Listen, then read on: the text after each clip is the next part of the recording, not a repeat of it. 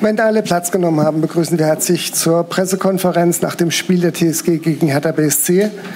Ich darf beide Cheftrainer hier oben willkommen heißen und würde Sandro Schwarz hier als Gast um ihr Statement bitten. Ja, schönen guten Abend.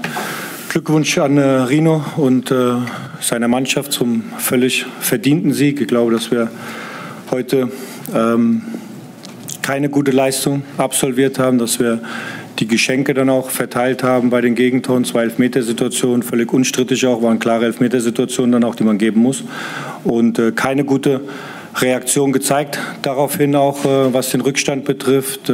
Kurzen Moment gehabt nach der Halbzeitpause, wo wir zumindest mal die eine oder andere gefährliche Situation hatten in der gegnerischen Box. Und dann ist es aber symptomatisch dann auch mit einem einfachen Spiel des Gegners, wie wir das dritte Gegentor heute gefressen haben und dementsprechend völlig verdient, heute dann auch zu Recht verloren. Dankeschön. Vielen Dank, Rino, dein Statement. Erstmal Grüße in die Runde und danke Sandro für die Glückwünsche in euch. Weiterhin alles Gute. Wir sind vom Gefühl her sehr vorsichtig im Spiel reingekommen, was auch okay war. Alles im grünen Bereich. Ich glaube, wir sind mit dem Führungstreffer gewachsen, mit jeder Erfolgserlebnis immer größer geworden und fand es im Laufe des Spiels war es dann auch verdient, auch die Führung. Und freue mich natürlich, dass die Mannschaft wieder so eine Leistung gezeigt hat, um das Spiel zu gewinnen und dass die sich heute auch belohnt haben. Danke. Vielen Dank. Dann sind wir bei Ihren und euren Fragen und starten hier hinten links. Ja, hallo, Lamprecht von der BILD Berlin. Ja, eine Frage an Sandro Schwarz, Trainer. Die erste Halbzeit ist irgendwie an Hertha völlig vorbeigelaufen. Wie kann es sein, dass man in so einem wichtigen Abstiegsduell mit so wenig Gegenwehr agiert und auch nach dem Rückstand keine Reaktion zeigt und wie sehr schrillen da schon die Alarmglocken? Man ist jetzt auf Platz 16 abgerutscht, man fährt wieder nach Freiburg. Auswärts hat man 8 Niederlagen in Folge.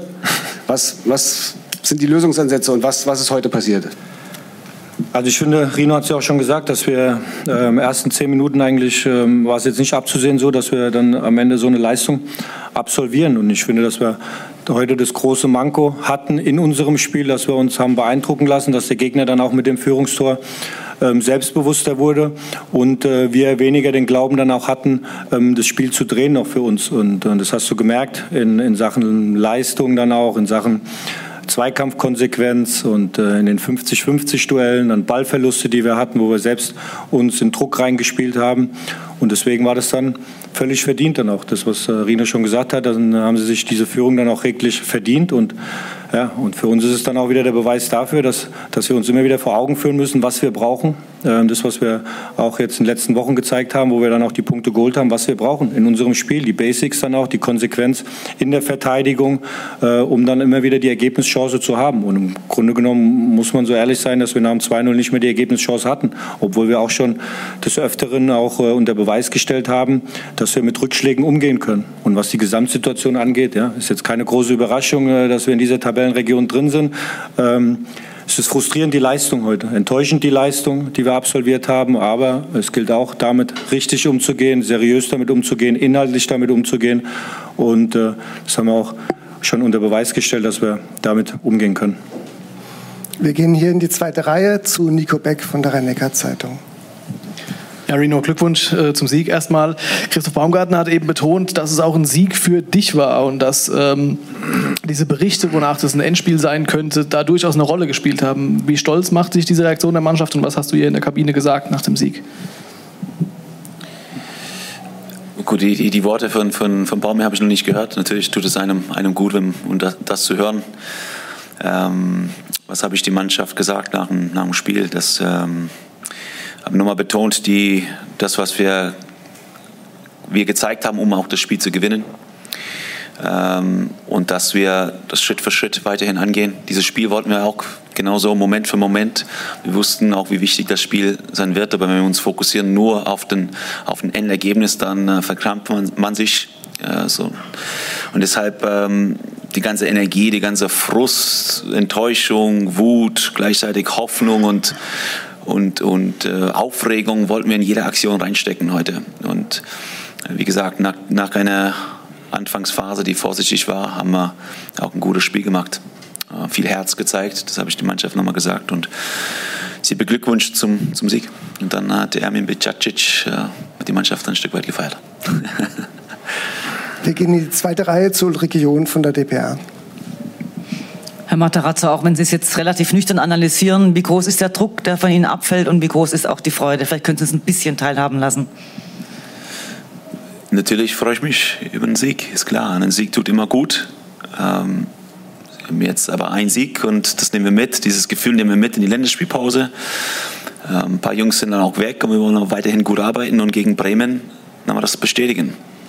Die Leistung ist gut gewesen. Darüber freue ich mich natürlich. Und warum soll ich mich öffnen zur Gefühlswelt? Ich fühle mich gut. Also jeder Spieler fühlt sich gut nach dem Sieg. Das ist ganz normal.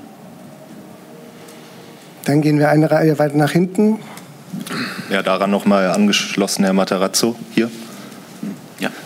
Das war jetzt überhaupt erst Ihr erster Sieg in dieser Saison. Insgesamt, glaube ich, dann das 15. Spiel, wo Sie jetzt gewonnen haben. Wie haben Sie das im Vorfeld wahrgenommen und auch wie groß ist diese Last, die abfällt? Feiern Sie jetzt ein bisschen oder sagen Sie, hier ist noch lange nicht zu Ende, meine Zeit? Hier ist noch lange nicht zu Ende. Hier ist lange nicht zu Ende und habe noch vieles vor. Und welche Last? Man hat jeden Spieltag eine Last und natürlich war es eine brenzliche Situation. Deswegen ist es umso schöner zu gewinnen in so einer Phase und dass die Mannschaft einfach Gas gegeben hat. Das tut natürlich dem Trainer die Seele gut. Dann gehen wir nochmal nach außen in der Reihe.